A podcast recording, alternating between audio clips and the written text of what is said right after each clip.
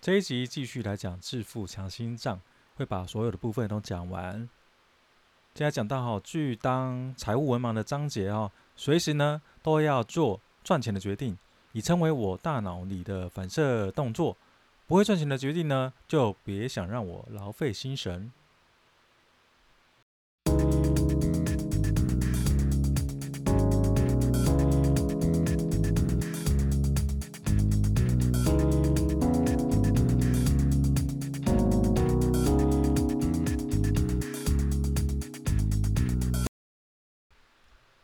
作者说到哈，他在 PTT 上面哈看到有一篇文章哈，他写说小弟月薪三万五千块，请问呢养得起一台保时捷吗？他看到这篇文章哦是非常的震撼哦。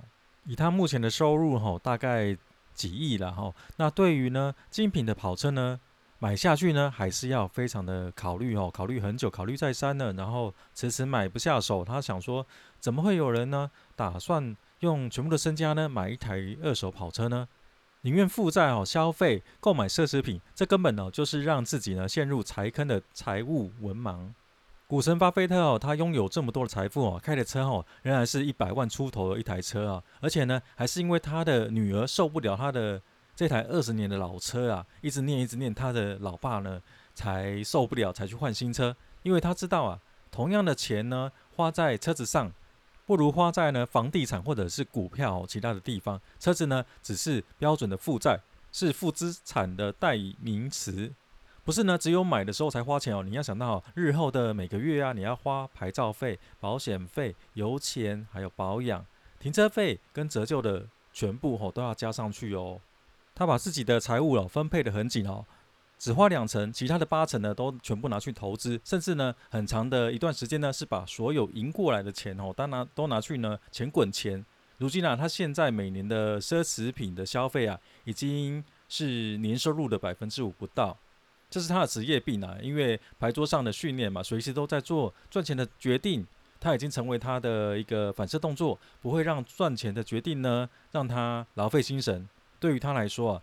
奢侈花费就是奖杯，是用来犒赏他自己的努力，让他的心情呢可以好好的放假哦，推动他继续的拼下去。所以这一笔消费呢不能成为他的绊脚石，必须呢控制在安全的边界之外。买东西呢，如果这个预算哦是原本就预计要花掉的，那就请你用力的花，不要客气哦。但这个是你赚钱之后你才能做的事情哦，任性买，随便买，不需要妥协，不觉得勉强。财力不到这个程度的时候呢，就应该努力去去赚钱。很多小资族啊，会买 LV 最小的零钱包来满足欲望啊。要是他呢，他宁愿哈选择不买，先去赚钱呢。等赚到大钱呢，喜欢什么就买什么，不需要勉强。如果买不起的时候，就再去赚。精品店呢，连进去都不该进去，把所有的精神啊都放在赚钱上，而不是消费。这样呢，就会有动力赚钱。美国的饶舌天王啊，Jay Z。他曾经说过：“如果你不能买这个东西两次，那就代表你负担不起。别人赚什么，关你什么事啊？”很多人总爱在意啊，是不是让人占了便宜？但是以赛局理论为基础的扑克游戏里面呢，所有的决定啊，只考虑对自己来说是不是最好的选择。养房子的成本很高哦，多数人呢以为房子是资产，但是从《富爸爸呢穷爸爸》的作者哦罗伯特清崎啊，他说了，自住的房子啊是负债哦，因为只有支出啊，没有收入。不会让每个月生出钱给你，但是呢，要你拿钱养它。股票呢就是资产，因为每年有配息嘛。出租房子呢，只需要维修成本小于支出，也是资产哦。想要变有钱，就必须收集资产，而不是负值。同时呢，要控制好资产而负债配比。巴菲特啊，他说过哦，自住房的头期款不是不应该好是超过资产的百分之十啊。假设呢有存款跟债券，所有的资产呢加起来总共五百万哦，那么买房的头期款呢就不能超过五十万。虽然啊这对多数人来讲是非常夸张哦，但我觉得哦非常有道理。自住呢就不应该花太多钱哦，很多人把八九成的资产呢全部拿去养房子。夫妻每个人呢，月收八万，就拿五万多来缴房贷哦，日子过得是苦得要命。那等于呢是冻结资金流动性。股市呢跟赌桌一样哦，是充满幻术。王牌人都知道哈，犯错是再正常不过的事情，没有必要呢去放大它。你只需要呢知道何时放弃，决策对了，波动没关系，结果没关系。有时候你用对的策略呢却输钱，让你呢那你开始怀疑自己哈，怀疑人生哦，然后越来越没有信心。有时候呢，明明用错战术或者是乱打，却能够赚钱，还赚得蛮多的哦。如果看不清楚哦，每一次输赢的真相，搞不清楚呢，是因为运气呢，还是技术？而重复一时赚钱的错误策略，就会掉进输钱的陷阱哦，越输越多。他觉得啊，股票跟扑克很像哦，需要明确的算出每一个标的的价值。大家都知道呢，德州扑克的 AA 啊，在还没有开牌的时候呢，价值是最高的。但是呢，随着公共牌发出来呢，以及其他玩家的动作呢，AA 的价值呢就会出现浮动。有时候呢往上，有时候往下哈，你必须呢跟随这些信息来机动的调整哈。对于目前这一把牌的价值认知啊，股票也是哦。找出好的标的，算出内在的价值，低于内在的价值买进，高于呢则卖出哦。不要在意每日的小波动，因为它根本不会影响这只股票的内在价值。股票呢也有跟扑克不一样的地方哦，就是扑克的难度呢是随着级别在上升的，越上面呢是越难。股票来说呢，不需要到太大规模哦，操纵几十万的资金跟几百万的资金并不会有太大的差别，而且呢，股市里面的小鱼非常多。一堆不懂哦乱玩的投资人哦，每天关注着价格，然后靠着感觉来投资。巴菲特他比喻哦，股票市场呢就是自动投球机，每天呢会喂很多球给你哦。这场棒球比赛呢没有三振出局，不限次数，但真实的球赛不挥棒呢就会出局。德州扑克呢有盲注，有时间限制哦，不能一直等牌，你会被迫采取行动。很多的时候呢，你必须在坏球的情况下挥棒。但股票呢，它没有时间限制嘛，想要打什么球就打什么球，就算你不挥棒，你也不会出局哦。直到合适的球飞过来啊，报价也正确，再用力挥棒，那就对了。不要幻想历史的价位哦，当下的价值呢才重要。历史的股价呢，曾经到哪，跟这个档的股票呢，以后可以到哪没有任何的关系哦。股票呢，它没有记忆，这是多数人的迷思哦，跟过去是完全没有关系哦。要看现在啊，而且涨幅呢是不可控的，应该在意的也是价值，而不是价格。另外一个幻想是说，哈，你不甘心认赔，设定好的停损点，哈，拒不出场，执意等待股价回来。当你处于劣势的时候，应该考虑的是说，哈，要不要继续的付出成本，哈，不要再管前面投入多少钱。沉没成本呢，不是成本哦，但是丢到海里面的钱哦，不是你的了，不需要心疼。就算哈进入了戏院，发现电影很难看，又不甘心又不想走，最后你损失的不只是电影票钱哦，还有两个小时的时间。你只需要呢，知道何时放弃哦。决策对了呢，波动没关系，结果没有关系。涨不等于对哦，跌也不等于错哦。一个投资好不好，重点不是结果，也不是过程哈，而是你当初呢为何投资的这个决定哈。因此呢，我们要把所有的精力呢都放在决定的那个节点，后面怎么样的涨跌那都不是问题。第三章，跳脱我无法的困局。人生呢就是赌哦，要管好手中的牌。身体呢，跟心灵就像是工作一样哦，需要上班跟假日的调节，自律呢才能长久，长久呢才能变成习惯。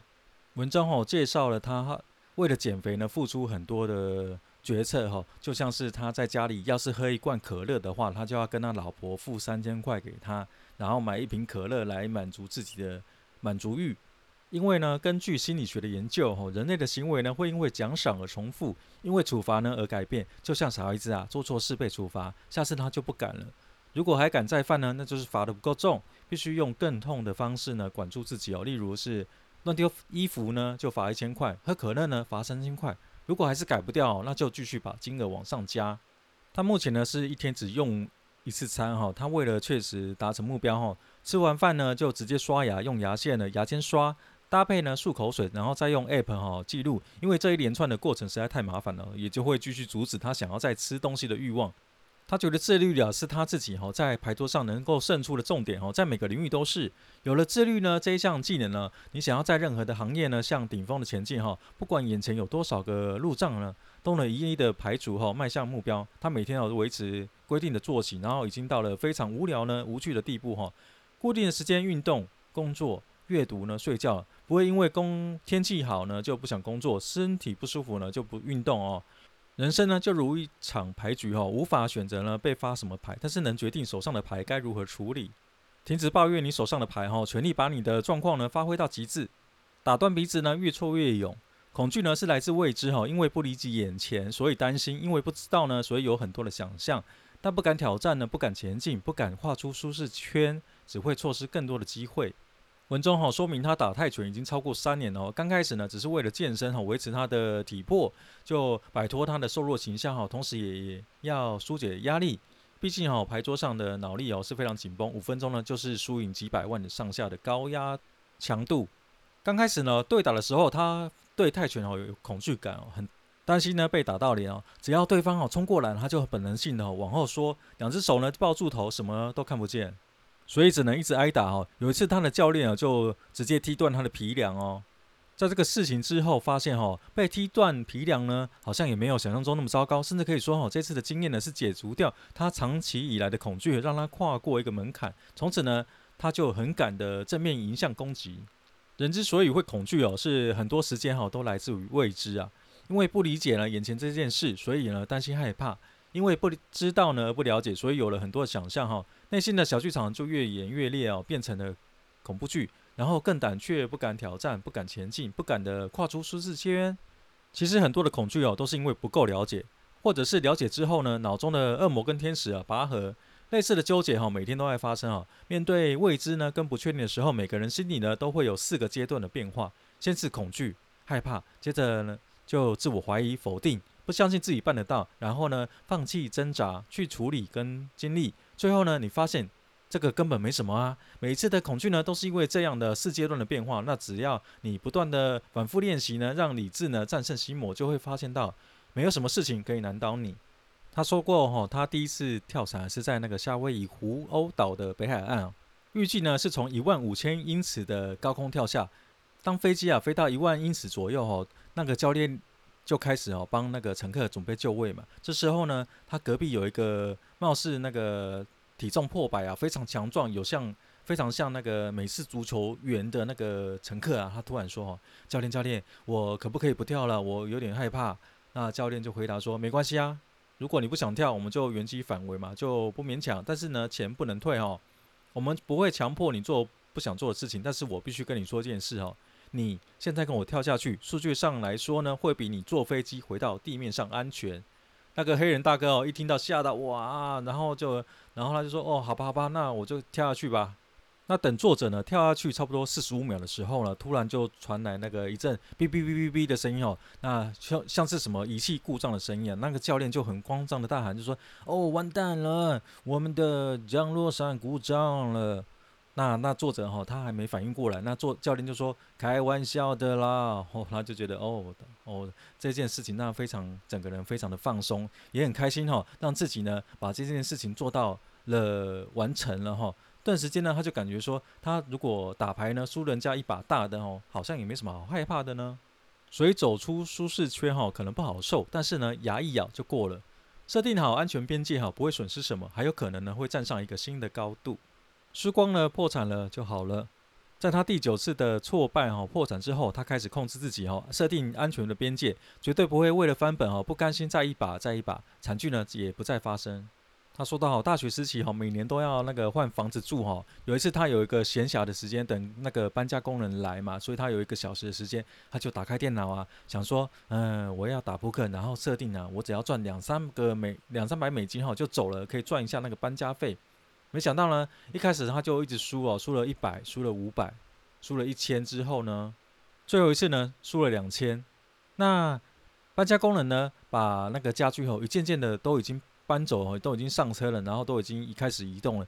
他就想说，他脑中哦一片空白，因为他输光了他身上所有的的财产哦，然后银行负债呢还三千美金。结果呢，跟他妈妈说哦。本来以为他妈妈呢会非常哑公，但是他只有回答说：“好吧，这笔钱我帮你还，但是你要答应我不可以再碰赌了，好吗？”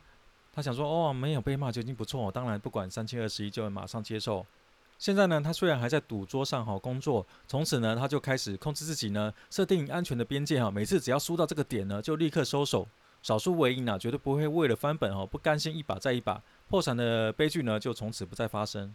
他的学生哦，常常问他哦，要怎么呢控制赌注哦？他就会说哈，把你的钱输光了就好了，破产了就没事了。因为只有这样哦，你才能觉悟哦，你会明白再一把是没有意义的。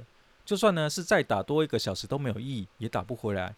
因为当你急着呢拼一把，把输的全部赢回来呢，你也不会照着正常的策略走，会把原本不该拼的牌呢都全部拿去拼。经验告诉他呢，这个状况哦只会输更多而已。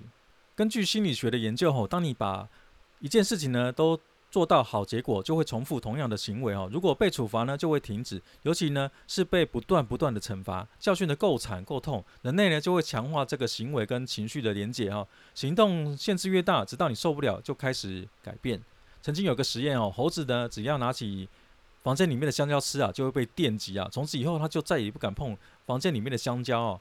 日常生活中呢，这个现象更是普遍哦。例如说晚餐呢。就喝了咖啡，那当晚就失眠嘛。第二天的工作状况呢，就会非常不好。这样的状况之下呢，隔天的晚上你就不会再喝咖啡了嘛。在夜市呢买个十元鸡排觉得很便宜哦，然后吃了隔天呢就开始落晒。你可能会以为哦这个是单一事件，当你下次又买来吃呢，结果又被落晒了一次哦，差点没命，你就会想说哦，你再也不敢哦再去吃那个十元的鸡排。他破产过九次哈，最后一次呢是痛到非常非常的痛哦，因为实在是承受不了，才会啊就发狠劲的改哦。很多的励志书都写得太天马行空，太废话了，没有输过的经验根本就无法体会那感觉，输到不够彻底呢，根本无法明白这个道理哦。如今呢，破产的痛哦，在他的大脑的长期记忆里面的区块啊，留下永恒的烙印。每当他手贱的时候了，意识只要稍微靠近这个区域呢，他就会马上停止个行为。也因为如此哦，他会告诉他的学生啊，破产不是坏事啊。但是如果你因此而居居呢，至少你知道你自己不是这个料。但是只要爬出来啊，它反而会是个最美的过程。管住心里面的那个赌鬼哈，我心里曾有个任性爱赌的魔鬼，以前呢常常在牌桌上发疯输钱，现在他偶尔还会出现，但是再也伤不了我。他自认为是个赌性坚强的人哈，以前只要玩任何游戏啊，只要输了就一定会熬到赢为止啊，不赢回来呢绝不收手。有时候呢他确实是赢回来，但是很多时候呢。那一天就是他的破产日，他觉得所谓的运气哈都是自己想出来的，数学里面没有运气这两个字嘛，只有几率。就像是丢铜板呢赌输赢，每一次出现正面反面的几率啊都一样，都是一半一半嘛。那每一次的事件呢都是独立的哦，铜板呢不会记得上一次是正面或者是反面。那我们常常在讲的那个运气呢，就是连续性，因为个人的得失心而生哈。其实运气呢根本不存在，你也无法主宰。如果把统计呢跟数学个人化，就有运气这一回事哦。如果把自己当成哈是宇宙小小的一个分子哦，就会明白赌桌上的呢都是几率，没有被谁掌握，也没有谁比较衰，也没有说谁的运气比较好，更没有前世今生哈。那每一局呢都是新的开始，只有把自己呢当成是受害的人呢，才会觉得有所谓的这个运气这一回事。怪别人的时候呢，你就输了。如果只是埋怨现状呢，埋怨运气呀。都不可能达标哈，必须跳脱现在的框架才能找到解方。继续靠背呢，只会越哭越穷。他有个高中同学哈，因为从高中到大学都是资优生哈，以宾州大学的商学院哦是 Top One 成绩毕业之后呢，进到了投顾的银行做分析师哦，年薪直接是突破两千万。但是之前呢，跟他聊天，他就说每天自己呢工作几乎十六个小时啊，假日也是都在公司加班。完全没有时间花钱啊！相反的呢，他在苏梅岛认识一个在亚马逊做代销的一个二十五岁的加拿大人，年收入呢也是差不多六百万。但是他的工作内容啊是早上去潜水哦，下午去打泰拳，中午呢吃完饭就睡个午觉，下午在傍晚呢的啤酒屋打工两个小时，晚餐呢就到海边的小镇跟好友们喝啤酒，住在一间面海的别墅。你说这两个人谁是真的富有？所以他觉得哈，做斜杠的人哈是没有专注投入哈，最后都会是失败收场啊。未来呢，你如果想要朝着那个投资的或者是打牌的这条路上走，你一定要学会呢经营管理才行。如果呢只是埋怨现状呢，哭吧，运气不好，或者是格局太小，只想要在牌桌上拼到死，那都不可能。达成目标哈，而是呢检视你的收入结构之后呢，必须跳脱现在有的框架，才能找到解方哦。继续靠北只会越哭越穷。所有的游戏哈总是有输有赢，人生呢也是如此，各种变化球都投向你，无法预测。扑克圈哈有一句话，当你觉得自己最衰、最带赛、最倒霉的时候，那你就死定了。一旦只要有这个想法，就开始怪罪运气呢，怪罪别人。很明显呢，明明打牌的是。的人是你嘛？怎么会跟别人有关系呢？都是你自己的问题嘛。因为呢，只要开始认为是别人有问题呢，今天是他害的，明天是那个人的错，你都没有问题，你就不会进步。怪罪别人的时候呢，你也撇清了自己对这件事情的责任哈，觉得这件事跟你无关嘛，都是别人害的。这些在扑克的世界里面呢，都是最大的陷阱。你没有办法控制好天气不要下雨，你唯一能控制的只有先看好天气预报呢，然后再决定出游的时间。他回忆哦有一张图片让他看得非常有感，有一个人呢就拿着那个扳手，那打算打算呢就拔起那个摔很拴紧的那个螺丝，你觉得有可能吗？不管他多用力，他都办不到嘛，因为他用错了工具，永远呢都无法解决问题哦。人类很渺小，那只是宇宙中的一小的分子。把时间呢用在怪别人、怪上天，那只会让你停止进步。不要再浪费时间在没有答案的事情上面了。靠背呢只能发泄情绪哦，不能哭出财富。但是他自己也想说哈，他每一回他进入下风的时候，他也常常想说自己实在是有够衰。不过他会告诉自己哈，那一定是他自己有哪里不足的地方。果真哈，度过下风期的时候，往回头看。那几乎都会发现哦，自己除了不可控的运气因素之外呢，绝大多数都是自己有问题，可能是打法不对，用错技巧，或者是判断失误，真的是输过了才能找到赢的方法。最后一章，淬炼相信自己的信念，耐性呢是人生的基本功哈，追求卓越呢必须付出代价，就像生米要煮成熟饭哦，煮好之后还得焖。扑克、股票、人生都需要耐性的等待。投资股票呢，你要选出有价值的标的，算出它的价值哈，设定好买进的价位以及停损点，然后去执行。除非呢过程中价值的改变，否则就不需要特别的理会。例如呢，你设定在两百块以下买进某档股票，它到两百零六的时候，你觉得你会买进吗？不会嘛。不到两百块的以下的时候，他绝不买。两百零一他也不会买。边界一定要守紧，他必须是死的哈，一旦松动，那就会一直后退。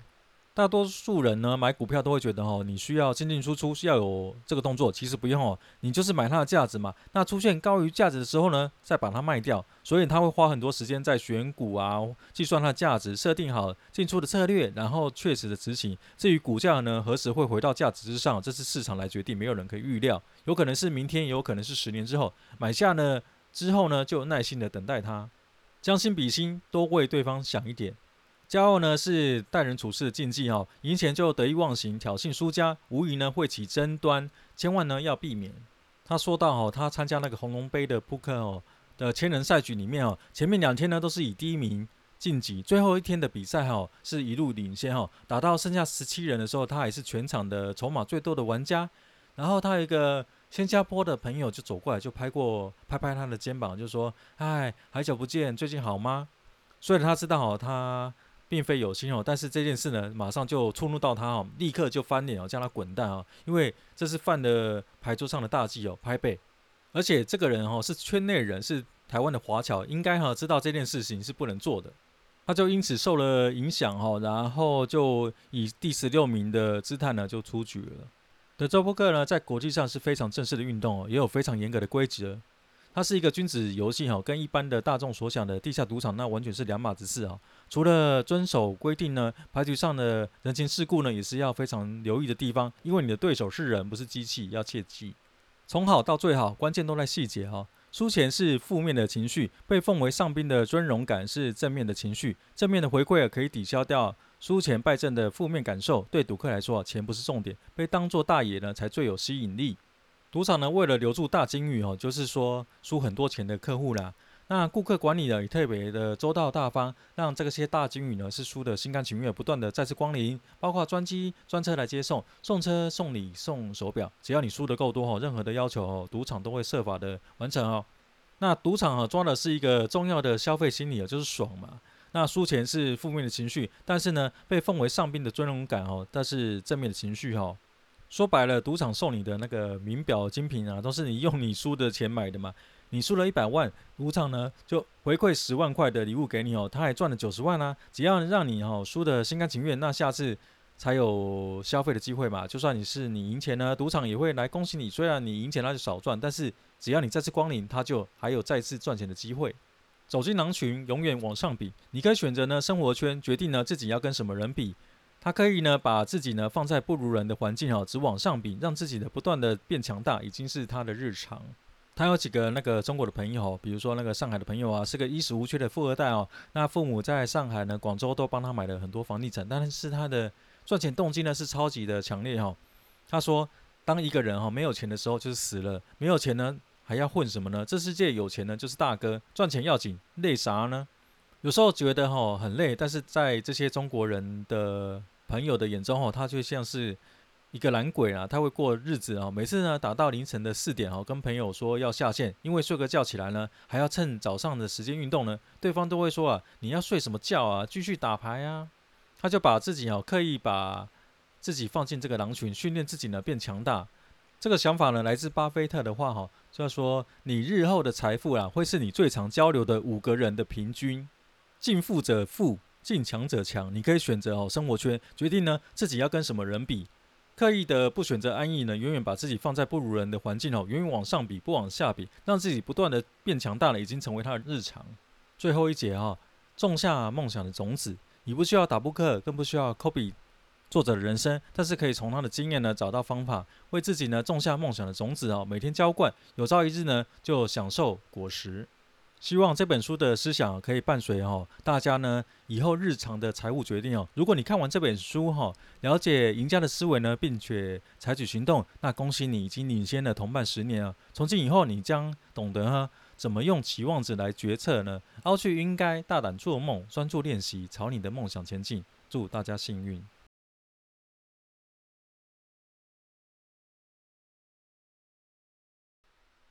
没有什么能够阻挡。你对自由的向往，天马行空的生涯，你的心了无牵挂，穿过幽暗的岁月，也曾感到彷徨。当你低头的瞬间，才发觉脚下的路，心中那自由的世界，如此的清澈高远，盛开着永不凋零蓝莲花。